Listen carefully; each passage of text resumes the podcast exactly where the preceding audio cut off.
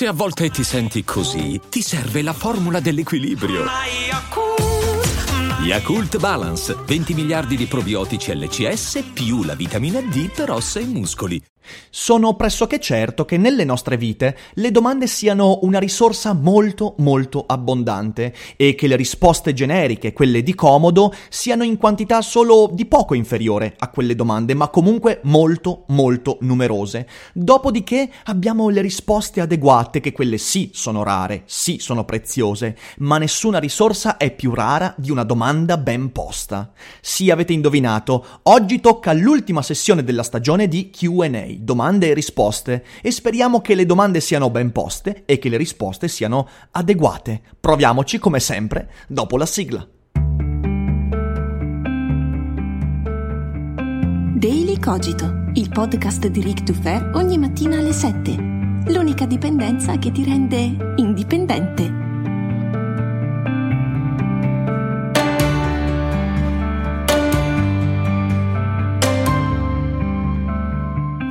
Ciao a tutti e ben trovati anche quest'oggi qui su Daily Cogito. Io sono sempre Eric Dufer e sì, è la penultima puntata della stagione, quindi siate forti, state insieme a me e seguite fino alla fine questa sessione di domande e risposte che devo dire sarà molto molto interessante. E aggiungo che questo è un esperimento partito durante questa stagione, quella dei QA legati a Patreon, e che nella terza stagione rivedrà la luce in forme diverse, in forme più accurate. Staremo Staremo a vedere, annuncerò tutto a suo tempo, ma se volete partecipare a questa bella eh, cosa della community, insomma, c'è il Patreon che è anche un ottimo modo per sostenere economicamente questa attività che se vi piace forse merita un po' di attenzione. Quindi link in descrizione, dateci un'occhiata. Inoltre sono molto contento perché uno degli scopi che mi ero posto all'inizio di questo QA, come detto qualche tempo fa, era non solo quello di ricevere domande e dare risposte, ma anche eh, cercare di spingere coloro che pongono domande a porle in modo più accurato, preciso, interessante e nel tempo devo dire che tutta la community ha beneficiato di questa cosa. Sono quasi sparite le domande cosa ne pensi di Dostoevsky, Bertrand Russell, cosa ne pensi di quella, di quell'altra cosa, cosa vuoi che ne pensi? Quelle sono domande che sono molto presenti sul web, ma poi è difficile dare una risposta che non sia eh, ne penso bene, ne penso male, sono cose complesse, come faccio a pensare una cosa? E insomma, devo dire che le domande nel corso dei mesi sono diventate veramente, veramente belle. Quindi, esperimento riuscito direi, ma non perdiamo ulteriore tempo e lanciamoci con la prima domanda che viene posta da Giuseppe Bulzomi. Ciao Rick, potresti consigliarmi dei libri per approfondire il tema dell'inefficienza del sistema scolastico italiano? È un argomento che mi interessa molto e ho pensato di chiedere a te dal momento che anche tu ne parli spesso in video e podcast. Allora, caro Giuseppe, ci sono tanti libri nel panorama italiano, ma pochi, anzi io ti dico, non ne ho mai letti che discutano l'inefficienza del sistema scolastico. Ci sono tanti libri che propongono delle modifiche, eh, dei cambiamenti. E quelli che ho letto, eh, mi vengono in mente alcune cose scritte da Barbero, per esempio, ma metto dei link in descrizione eh, per farti un'idea, quelli che ho letto non vanno nella direzione che secondo me è eh, quella da perseguire. Ci sono dei libri sulla digitalizzazione della scuola che sono interessanti, anche quelli li trovate in descrizione, ma devo dire che non ho letto molti testi che portino idee innovative. Questo mi porta a dire due cose. La prima è che un giorno potrei scriverlo io, vediamo, magari potrebbe essere l'argomento di un prossimo lavoro, ma non è questo il giorno. E la seconda cosa è che in realtà per migliorare la scuola italiana bisogna partire da basi molto molto più approfondite rispetto alla scuola italiana. Bisogna modificare una certa mentalità, bisogna modificare un certo rapporto con il sapere e in effetti per arrivare a quel miglioramento credo che non siano libri che parlano tecnicamente della scuola, quelli da cercare e trovare. Sono libri che parlano di scienza in un modo particolare, che parlano di divulgazione, che parlano di come si entra in questo nuovo secolo, anzi millennio, come ci si lascia alle spalle alcuni eh, problemi del secolo scorso. Insomma, secondo me per arrivare a quel traguardo che è il, miglior- il miglioramento della scuola italiana bisogna partire da molto molto lontano. e quindi faccio fatica a darti dei titoli. Io comunque ne metto sotto, suddivisi per libri che parlano delle, del, de, degli interventi sulla scuola e libri che invece parlano di una certa mentalità. Secondo me sono tutti importanti, quindi questo è. Ma magari un giorno quel libro lo scriverò io, nessuno può saperlo. C'è la domanda di Fulvio. Fulvio mi scrive: Ah, oh, l'hai scritto tu? Scatenatevi, sì, perché ogni mese io lascio un post su Patreon dicendo: Ok, questo è il QA, a fine mese faccio una puntata, scatenatevi. Quindi Fulvio si scatena. La filosofia, dice, è un orpello per pochi, carino, a volte utile, ma non necessario? Se guardiamo all'evoluzione del discorso filosofico, molto è stato detto e scritto, ma di benefici a livello pratico, proporzionalmente, l'umanità ne ha tratti ben pochi, al contrario dei problemi. Pensieri superati o sconfessati, diatribe, fazioni, opportunismi, bias, cantonate imbarazzanti. Fino a poco meno di 3000 anni fa, l'uomo si è evoluto egregiamente senza di essa. Uh, allora, quest'ultima frase non, non, l'ho, non l'ho capita, però parto dall'inizio. Eh, certo che la filosofia è un orpello, per pochi, carino, a volte utile, ma non necessario. Ed è proprio questo che rende la filosofia degna di essere studiata, la sua non necessità. Come dice Aristotele, eh, quando parla della, mm, della, funzione della filosofia e esprime quella frase che la filosofia non serve a nulla perché non ne serve di nessuno, in realtà sta dicendo una cosa molto più precisa. Lui dice la filosofia non risponde ad un bisogno diretto eh, se io adesso mi metto a studiare l'irrigazione, eh, lo faccio perché riconosco una opportunità. Eh, quindi vedo per esempio che nel mio territorio c'è un fiume che non viene ben gestito, che eh, va a straripare continuamente e io ho bisogno di canalizzare quell'acqua, quindi una necessità molto materiale, concreta, mi porta a studiare l'irrigazione e quindi a migliorare quello che c'è intorno. La stessa cosa si può dire della fisica, eh, della chimica, di tutti i saperi. La filosofia invece no, la filosofia non parte da un bisogno primario, non parte dal riconoscimento di una necessità, parte da qualcosa di diverso, parte da... non so neanche come definirlo, parte da, da una libertà, cioè la libertà di porsi anche domande inutili. Questo fa della filosofia un sapere molto particolare, che per alcuni è inutile, eh, per altri invece è prezioso proprio per questo. Perciò, come spesso diciamo anche con Boldrin, la filosofia è un lusso perché uno se le può permettere soltanto quando ha perlomeno soddisfatto le necessità, quindi quando uno ha la pancia discretamente piena, eh, quando uno non è assetato, non, ha, non è colpito dai bisogni primari, quelli che veramente ti impediscono di riflettere, allora può fare filosofia. E questo permette al filosofo di porsi domande che altri non si porrebbero. Perciò ehm, la filosofia in realtà ha prodotto cose, cioè ha prodotto benefici a livello pratico, solo che sono benefici che a volte non si sviluppano nell'immediato. Voglio dire, mm, Bacone, eh, che era un filosofo, di fatto ha fornito i materiali utili per il metodo scientifico. E quei, quegli strumenti si sono sviluppati e sono stati riconosciuti a 200 anni di distanza da Bacone. Ora qualcuno potrebbe dirmi, eh vabbè ma se non fosse stato Bacone sarebbe stato qualcun altro. Mm, questo può essere, non lo so dire, è una domanda a cui non posso rispondere, però indubbiamente Bacone si è dato la libertà di riflettere su cose apparentemente non concrete, inutili, che hanno mosso i pensieri di qualcun altro, creando poi dei bisogni, vedendo nel mondo qualcosa che prima non c'era. Questo togliendo il fatto che per me la filosofia non è mai eh, insegnare agli altri come agire, come vedere il mondo. Non, non è questa per me la funzione della, filo- della, filosofia. Per tanti è così, per me no. Per me la filosofia invece è quello che dice Seneca, cioè è un tentativo di mettere eh, in piedi un discorso utile per essere sereni, felici, per non fare troppi danni nella propria vita. Questo è per me la filosofia. Quindi eh, come spesso mi capita di dire, io non faccio filosofia per insegnare qualcosa agli altri, faccio filosofia per imparare un nuovo atteggiamento nei confronti di me stesso, dei miei bias, delle mie diatribe, eh, delle mie convinzioni, dei miei pregiudizi. E questo la filosofia secondo me lo fa meglio di tante altre cose, perché ti permette di sviluppare una relazione soggettiva, quindi con te stesso, molto più proficua rispetto alla psicologia, rispetto a tutti gli altri discorsi umani. Quindi ti direi no, la filosofia è qualcosa di prezioso proprio perché risponde a necessità che non sono immediate, sono comunque necessità ma che spesso, eh, quando siamo presi dalla materialità del mondo, non vediamo.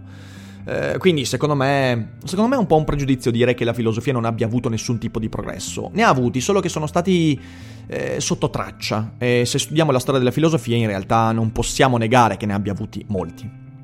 Enrico poi fa una domanda molto simile. Dice: Ho notato che alcuni tuoi hater negano il diritto di esistere alla speculazione filosofica assumendo più o meno consapevolmente che il popperiano metodo scientifico abbia determinato un perimetro non superabile della conoscenza e che la filosofia ne sia fuori. Al netto dei singoli rilievi e delle possibili controargomentazioni, a tuo avviso il sapere filosofico è ancora un sapere veritativo o è diventato qualcosa d'altro? Ecco, queste sono le domande ben poste, mi piace, mi piace, mi piace.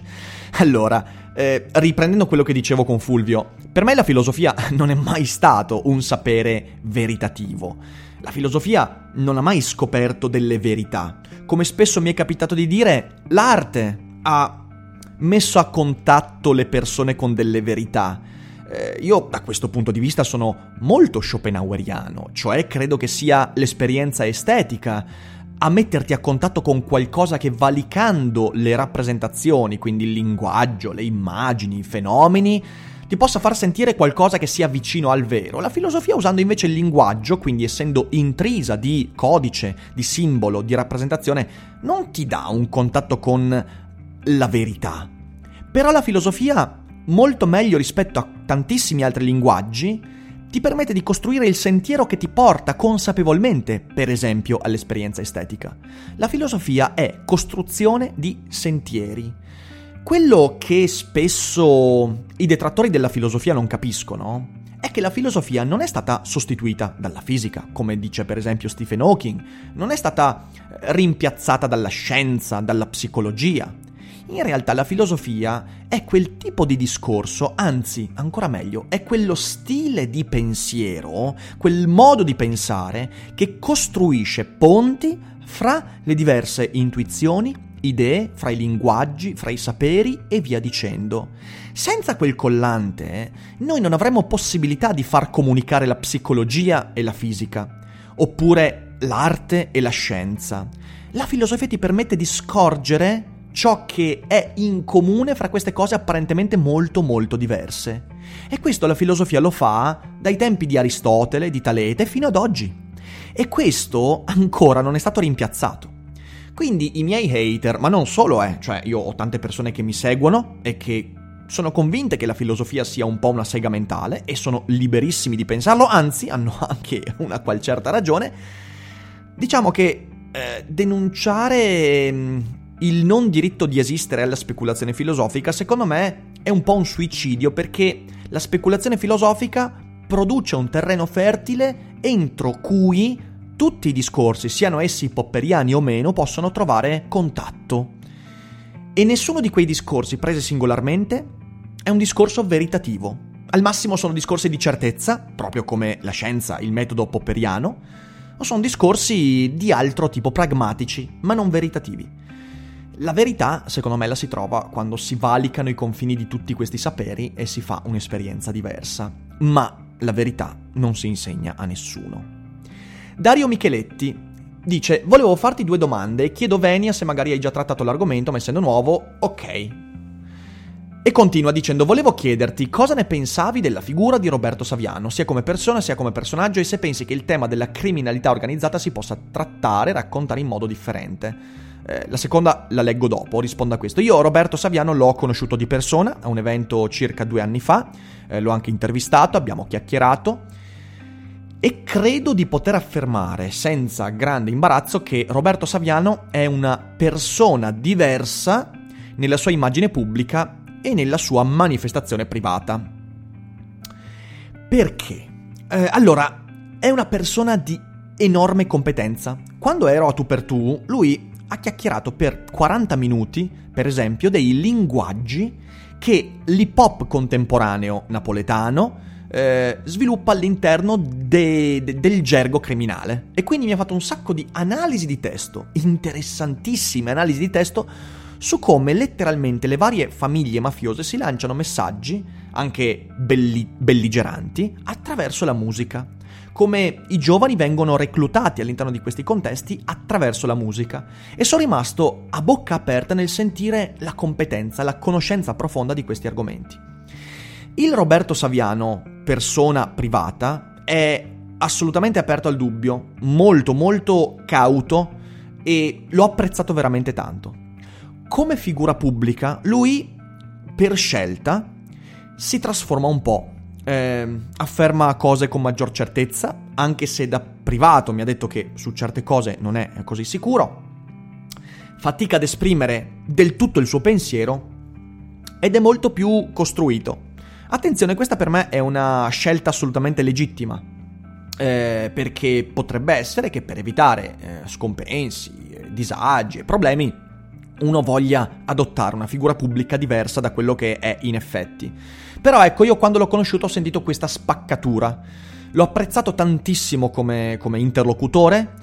Spesso mi capita di sentire criticità quando si espone pubblicamente su certi temi, quando parla di immigrazione, lo trovo spesso troppo semplificatorio eh, quindi, quindi, ecco, mm, lo, trovo, lo, trovo, meno interessante come personaggio pubblico che come interlocutore. A me in realtà piacerebbe tanto fare una lunga chiacchierata con lui e magari, perché no, potremmo anche invitarlo su Daily Cogito la prossima stagione. Vediamo se dirà di sì.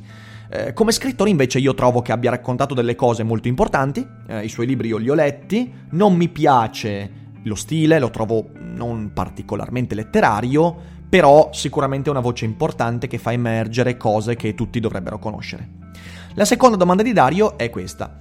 Ehm, volevo chiedere, quando c'è la necessità su YouTube o in televisione di crearsi una figura di personaggio pubblico, è più una tecnica per proteggersi, veicolare meglio i propri messaggi? Possiamo dire che con il lungo periodo queste persone si fanno influenzare dal loro stesso personaggio? Beh, questa domanda è collegata a quella precedente. Io non credo sia una necessità, credo sia una scelta. Io, per esempio, cerco in tutti i modi di non essere un personaggio, non mi piace questa cosa. Anzi, una cosa che apprezzo molto è che quando incontro le persone eh, mi dicono: cavolo, ma sei uguale a come sei a video, parli come parli nei podcast e via dicendo. Certo, con le dovute sfumature, ovviamente. Però però per me internet o comunque l'immagine pubblica è solo un modo diverso per essere ciò che già sei, quindi non amo particolarmente le maschere. Però credo che per alcuni caratteri, alcune persone sia necessario utilizzare quelle maschere, un po' per proteggersi, un po' per dire cose che altrimenti non diresti, un po' per interpretare, un po' per giocare e sperimentare, ci può stare. Però il rischio di venire inghiottiti dal personaggio è molto forte, conosco tanti, tante tante persone che sono letteralmente inghiottite dal proprio personaggio. E di solito questa cosa fa molto male, fa molto male al personaggio pubblico e alla vita privata, e quindi è una cosa che non raccomando. Per me internet è un modo diverso per essere se stessi, e ci provo ogni giorno. E vediamo se alla fine di questo percorso la missione sarà compiuta. Alen dice: Ciao Rick, per la prima volta faccio una domanda anch'io. Ciao Alain e benvenuto. Allora, più volte parlando della scrittura creativa hai detto che le storie e i personaggi prendono vita, nel senso che escono dalla penna, più o meno indipendentemente dall'autore, che diventa infatti autorizzato dagli stessi personaggi a raccontare di loro. Questa immagine è molto suggestiva, potresti spiegare meglio se possibile come questo avviene a livello percettivo? L'autore, che è indiscutibilmente, continua Alain, la sorgente reale da cui nascono questi racconti, come riesce a diventare l'agente manovrato da questo stato creativo autoindotto? Mi ricorda, mi ricorda molto Dennett quando parla della coscienza come evento emergente della complessità cerebrale, piuttosto che ente terzo rispetto al corpo. Si può fare lo stesso paragone anche per il frutto del processo creativo? Grazie e complimenti. Grazie a te per l'ottima domanda. Ehm, beh, hai citato Dennett che è uno dei punti fondamentali su cui ho costruito la mia idea di letteratura. In effetti i personaggi emergono proprio in quanto entità complesse. Ehm, nel modo pratico, l'emergere dei personaggi, delle storie, non comandati ma comandanti eh, della storia, della penna e dell'autore, avviene proprio perché tu non ti poni immediatamente il compito, eh, la missione di costruire un personaggio. Intanto per me un personaggio si costruisce un po' come quando vai al bar e conosci una nuova persona, quindi scopri qualcosa di nuovo. I personaggi sono in realtà dei gangli in cui si mescolano tantissime eh, caratteristiche, i desideri, le angosce, le paure dell'autore. Quindi certo che l'autore materialmente è sempre colui che scrive, solo che l'autore non conosce tutto ciò che lo compone. E la letteratura è quel linguaggio che serve per far emergere proprio le cose che uno non conosce. Il metodo per arrivare a questo, ovviamente lo dico riassumendo, ma eh, voglio dire, ci ho fatto per anni e anni corsi, quindi è una cosa molto complessa ed è forse una risposta che non ho definitiva, sfugge ancora anche a me, però c'è un metodo.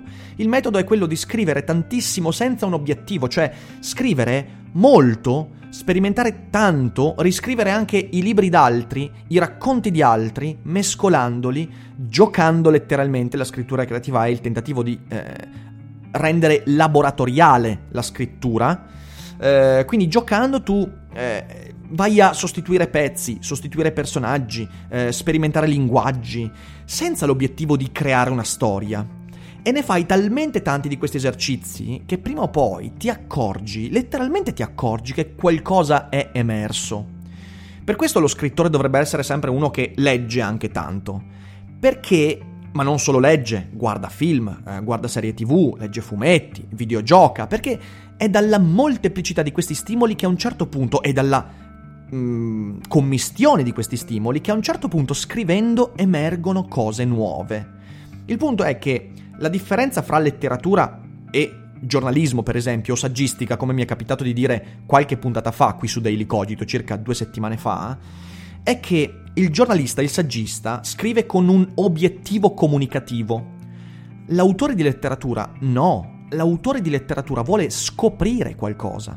Ecco perché dicevo, ritornando a una domanda di prima, eh, io sono schopenhaueriano, perché anche nella scrittura scoprire la verità significa non voler darsi un obiettivo, ma svelare il velo di Maya, tanto per usare un gergo proprio di Schopenhauer. Quindi arrivare attraverso la pratica della scrittura a scoprire qualcosa di nuovo.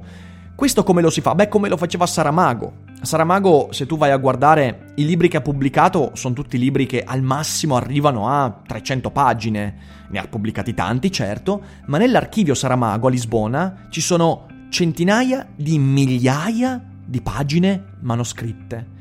E da quel mare, da quell'oceano di cose scritte, sono emerse le storie di Saramago, i personaggi di Saramago, che quindi lui scrivendo senza l'obiettivo di pubblicare qualcosa, ha a un certo punto riconosciuto, conosciuto ci ha preso confidenza e poi li ha messi dentro delle storie.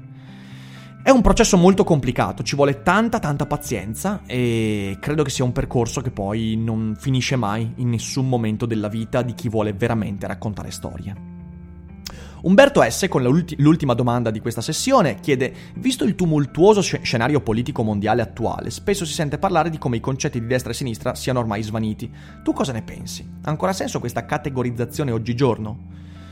Beh, Umberto, dipende sempre dall'obiettivo che abbiamo, cioè ogni categorizzazione è transitoria, non necessaria e irreale. Cosa che voglio dire? Voglio dire che da sempre dire destra e sinistra è un tentativo di conchiudere in alcune parole semplici cose che in realtà sono complesse e nella realtà sfuggono. Eh, certo, ci sono momenti storici in cui la polarizzazione ti porta a dire ok, c'è una destra e c'è una sinistra. Però prendi per esempio la polarizzazione eh, negli Stati Uniti, ok? Lì potremmo dire che repubblicano e democratico siano due eh, parole che, al di là di designare i partiti effettivi, però designano delle filosofie politiche ben precise. Eppure nel corso della storia, soprattutto dopo la Prima Guerra Mondiale, eh, il termine democratico e il termine repubblicano si sono letteralmente rovesciati. Oggi parlare di destra e sinistra ha senso fin tanto che vogliamo dare, per esempio, a queste parole un connotato di tipo mm, economico. Esiste una destra economica, esiste una sinistra economica. I partiti all'interno di, questi, di queste parole poi in realtà sono molto più liquidi, quindi è difficile per me, per esempio, dire eh, se la Lega sia un partito di destra o di sinistra. Per me, da un punto di vista economico, la Lega è un partito di sinistra. Se con sinistra intendiamo la parte socialista, la parte del debito pubblico, la parte della spesa pubblica, la parte dell'assistenzialismo e via dicendo. Eh, è difficile dire se Forza Italia è un partito di destra economica. e da un punto di vista poi politico. La Lega è di destra o di sinistra? Sotto alcuni aspetti è di destra, sotto altri di sinistra. Ecco, credo che stiamo vivendo un'epoca di rovesciamento, in cui molti aspetti della destra stanno diventando di sinistra e viceversa. Quindi si può usare il termine destra e sinistra, dipende sempre dove lo stiamo applicando. Non credo si possa più usare questa dicotomia come veniva usata negli anni 70, su questo non c'è dubbio, ma neanche 90. Se mi chiedi invece come usarlo, beh io sono molto in difficoltà perché ti dico che sono termini che io non uso, eh, preferisco utilizzare termini come socialista, liberista, eh, sia in termini economici che politici. Preferisco conservatore o progressista, sempre però differenziando questi termini in vari ambiti. Quindi in realtà ti direi che ogni volta in cui usi quei termini bisogna rendere chiaro l'ambito in cui lo stai dicendo. Questo è per me il segreto delle cate- categorizzazioni. Quindi quando sei con un interlocutore che ti sente, che, che, che senti dire ok sì no perché lui è di destra, lui è di sinistra, devi fermarlo e dirgli ok aspetta che cosa intendi? Cioè, di cosa stiamo parlando? In quale ambito stiamo parlando? Perché è evidente che se utilizzi questi termini come li usavano negli anni 90 per disegnare Salvini, Salvini non è di destra, non è di sinistra, perlomeno totalmente. In alcuni aspetti è dell'una, in alcuni aspetti è dell'altra parte. Bisogna sempre specificare il contesto dove si applicano le categorie e questo non vale solo per destra e sinistra, vale per ogni cosa. State attenti è importante perché altrimenti si dicono sempre cose che non sappiamo veramente esprimere. E, e poi non ci si capisce. E succedono i casini. Però bravi voi che avete invece posto delle domande molto chiare, mi sono proprio piaciute e spero che le risposte siano state minimamente interessanti. Con questo concludiamo eh, il QA della seconda stagione e quindi insomma per il prossimo question and answer eh, ci rivedremo a settembre. Io farò comunque il post su Patreon ad agosto, ma nel QA di settembre metteremo insieme le domande di, settem- di, di, agosto e di settembre, quindi faremo un QA bello corposo e ci divertiremo. Sappiate che ieri mi sono arrivati anche i microfoni del nuovo studio e sono una figata incredibile e io non sto nella pelle e non vedo l'ora di far partire la terza stagione, lo so, ho bisogno di riposare, ma so che per tutto il mese di agosto penserò quando è che cominciamo? Quando è che cominciamo? Quando è che cominciamo? Beh, sappiate che cominciamo il 7 settembre. Intanto segnatevi la data e ci aspetta una terza stagione veramente incredibile. Detto questo, vi ringrazio per le domande, ringraziatemi per le risposte e noi ci risentiamo domani con l'ultima puntata della seconda stagione Ovviamente buon sabato e non dimenticate che non è tutto noia ciò che pensa.